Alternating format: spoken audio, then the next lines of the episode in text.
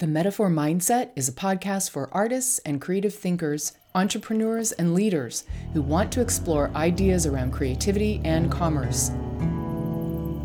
Welcome to the Metaphor Mindset Podcast. I'm your host, Shannon Borg. And this is episode 12 Creative Meditation. Hi there, I'm Fred Armisen. I'm going to guide you through a meditation. Get some envelopes and set them out.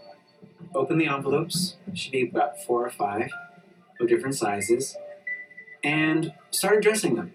Start addressing them to government agencies, uh, to some of your friends. Start addressing them. Go ahead, find the, find the zip code, look that up. Okay, seal the envelopes, rip open the envelopes, and you know when they say breathe, breathe, breathe, I'm, I'm asking you to hold your breath for a second.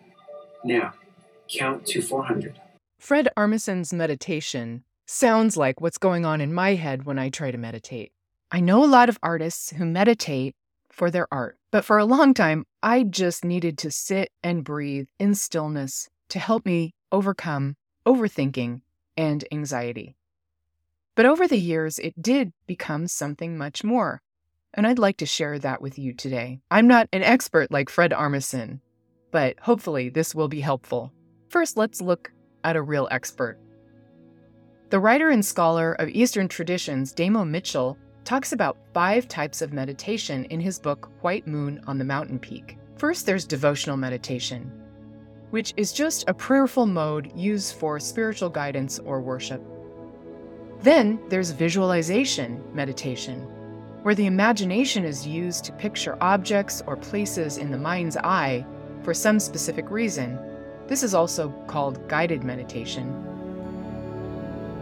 The third type is observational meditation. Mitchell says this is used to calm the mind and body by focusing on different parts of the body or breath. This is what we think of as meditation.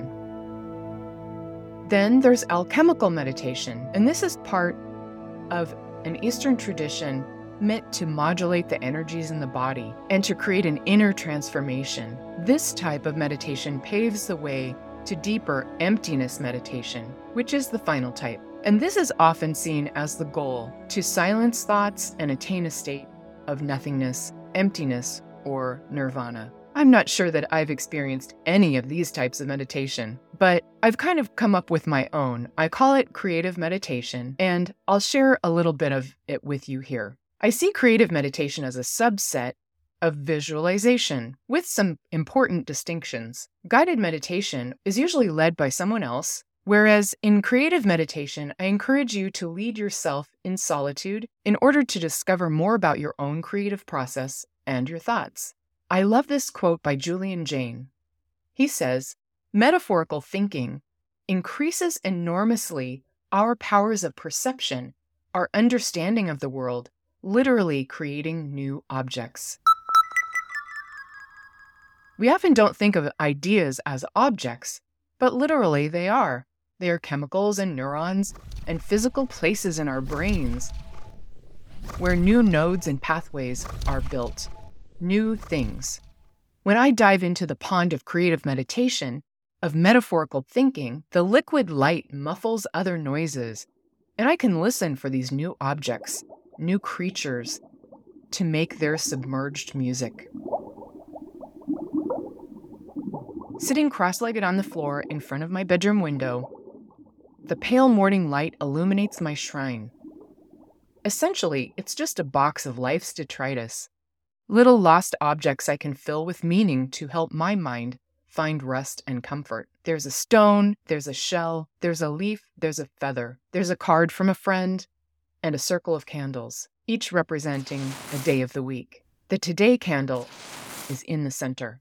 I usually pick a card from a tarot deck or just an image to spark my imagination. Everything here is imbued with meaning. Imbue, to soak, to keep wet, to saturate. From the Latin, to moisten and fill. From the Old French, to drink or imbibe. At my shrine, I actively allow metaphor to run, like the horse card I recently pulled from my deck of animal cards. The horse represents power gentle, strong, physical, emotional. And I think how I can direct whatever creative energy I feel and use it for good, like the horse does, to nobly serve and run free in my mind. This space of meditation is a place of calmness for me, solitude and self care, which I often so desperately need.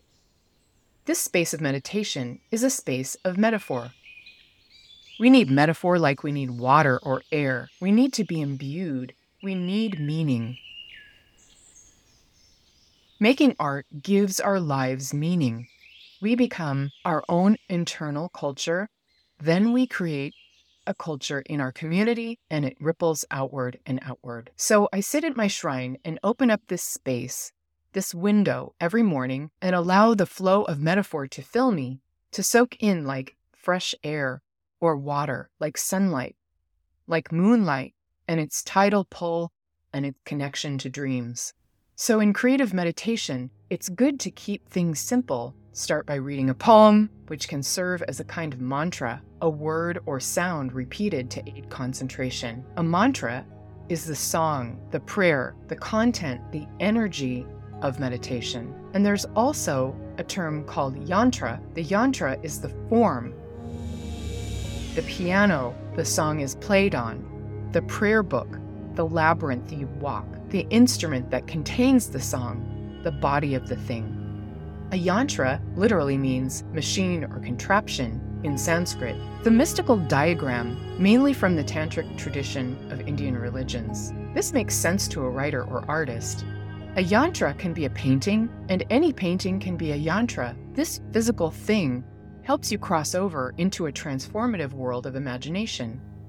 So when you meditate, even a stone can be a yantra. It can be the physical item that helps you open up your imagination. Matisse said that when he worked, he felt assisted from what he called a conjurer whose tricks he cannot see through. His muse helped him create magic. Like many, he created in the language of color and line rather than the language of words. So I thought, what if I actually set aside time for this, this different type of meditation? to catch some of those ideas that are flitting through my mind, unfettered, and capture them on purpose. So, this is how it works I put on my favorite meditation music, I light a candle, I get comfortable, then I close my eyes and just see the light, shape, and colors that my eyes are experiencing. I step back mentally and look around to find a little pebble. One of those ideas or obsessions or questions I've been trying to think about or solve, and then drop that pebble into the pond of my mind. So, say I'm interested in the idea of light at sunset. I'm thinking about light. I'm picturing the colors that the spectrum of light goes through at sunset. And I just let my mind process this information. What I'm seeing in my mind is shapes and colors in a whole different way than I might think about them if I were just working with a realistic model. I think about artists like Hilma af Klint or Agnes Pelton or Leo Kenney. I put some of their works on my website for you to look at. These works are abstract and they definitely could be pictures of the things that we see in our minds when we're meditating. Their shapes of colors, how the light enters through our eyelids. It's a really interesting practice to think about the shapes that we see when we're not trying to see shapes.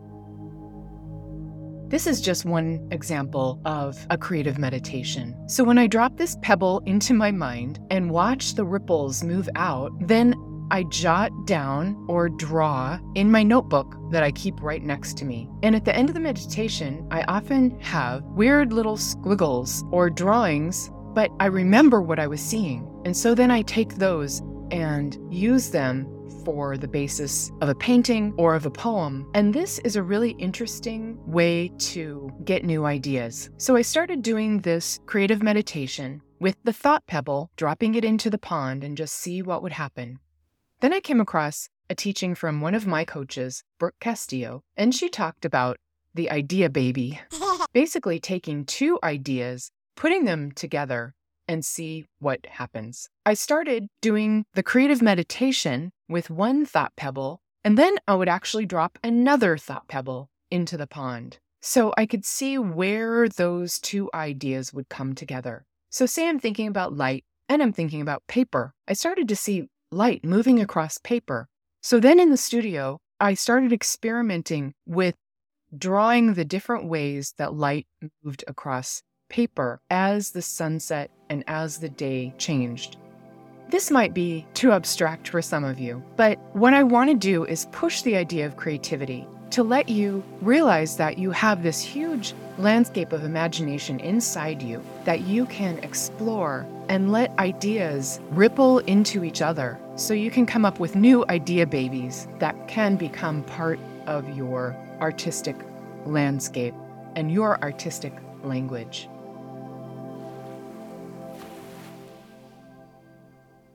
I hope this has been helpful. If you have thoughts about creativity or meditation, I would love to hear it. Find me on Instagram, and I'd love to hear your thoughts there. Thanks, everyone, and have a courageously creative week. If you're an artist who wants to sell and market your work more effectively, join us in the Metaphor Mindset Studio, an online program for artists who want to love their business as much as they love their art.